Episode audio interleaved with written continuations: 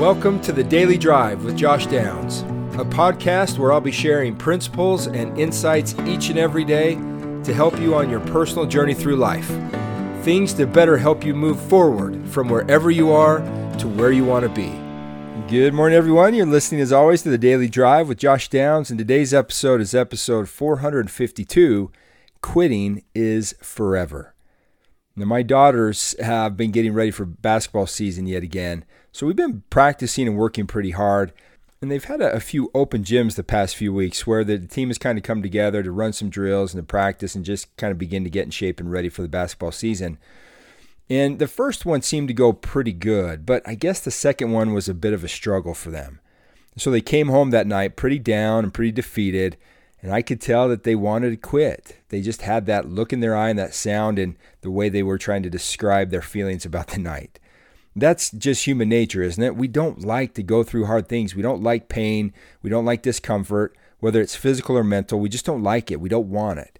And so our first inclination is to stop what is causing the pain and discomfort and to quit so that we won't have to feel it anymore. Well, there's a quote from Lance Armstrong that has always helped me through these kinds of moments and that has always caused me to pause and really consider the reason why I'm quitting or considering giving up in an interview where he shared a little bit about his experiences in cycling and those moments in particular where everything in his body was telling him to quit so that the pain would stop. He said he reminded himself of this truth that pain is temporary.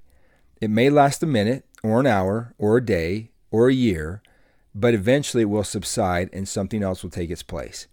If I quit, however, he said, it lasts forever. That surrender, even the smallest act of giving up, stays with me. So when I feel like quitting, I ask myself, which would I rather live with?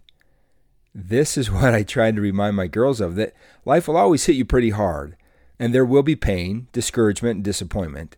And while it's natural to want to quit in these moments, it helps to remind ourselves again that pain is temporary, but quitting is forever. And while there's nothing wrong with quitting certain things, just make sure you are quitting for the right reasons and not just to stop the pain. Because in the long run, sometimes the pain of quitting one day will outweigh the temporary pain that we might have endured and persevered through. Joseph B. Wirthlin, a leader of my faith, taught this about perseverance. Perseverance, he said, is a positive, active characteristic. It is not idly passive, waiting and hoping for some good thing to happen. It gives us hope by helping us realize that the righteous suffer no failure except in giving up and no longer trying. Now that's worth repeating again. The righteous suffer no failure except in giving up and no longer trying. When some people have a difficult job to do, they give up everything else until that job is finished. Others just give up. The need to persevere is expressed in the following lines Genius is only the power of making continuous efforts. The line between failure and success is so fine that we scarcely know when we pass it, so fine that we are often on the line and do not know it. How many a man has thrown up his hands at a time when a little more effort, a little more patience would have achieved success?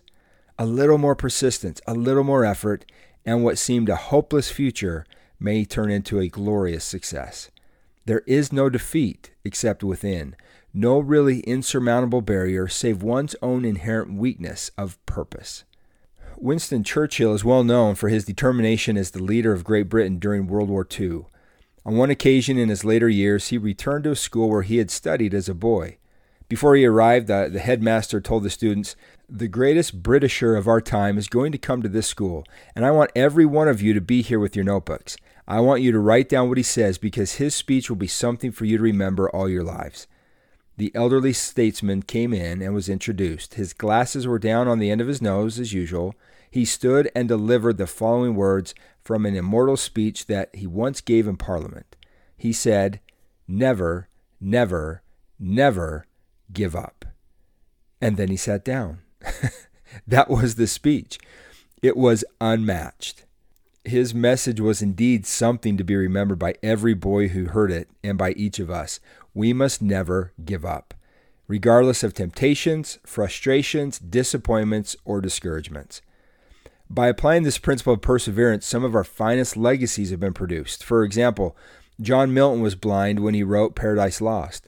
Ludwig van Beethoven was deaf when he finished some of his greatest musical compositions. Abraham Lincoln was laughed at as a gangly, awkward country boy who had many failures, but he became one of the greatest and most eloquent presidents of the United States. Florence Nightingale devoted her life to save the lives of countless wounded soldiers. All of these people left a permanent mark on the world. Their example should give hope to all of us. Of course, the ultimate example of perseverance is Christ, who is perfect in perseverance.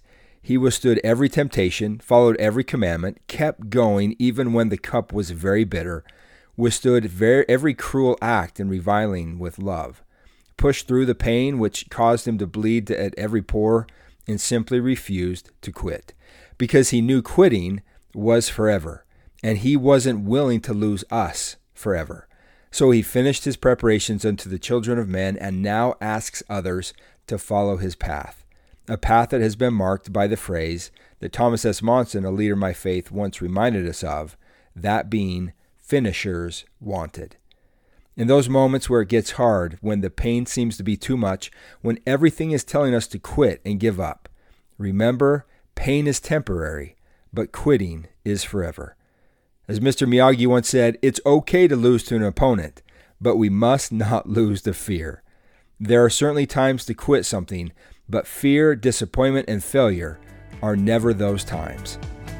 Now, thanks for listening today, everyone. I hope you have a great day, a day filled with the resolve to keep going, to keep fighting, and to persevere through whatever stands between you and your goals, you and your dreams, you and your faith, and most of all, between you and Christ. Those are battles certainly not for the faint of heart, but battles that can be won if we choose to keep fighting, to push through the pain and not quit. Although there will be things in life that we will want to quit forever, not quitting will take us to the forever that we want. If you know of anyone that's currently fighting the battle between perseverance and quitting something, will you consider sharing this episode with them today? And let's remind them that pain is temporary, but quitting is forever. Until next time, I'm Josh Downs, and you're listening to The Daily Drive.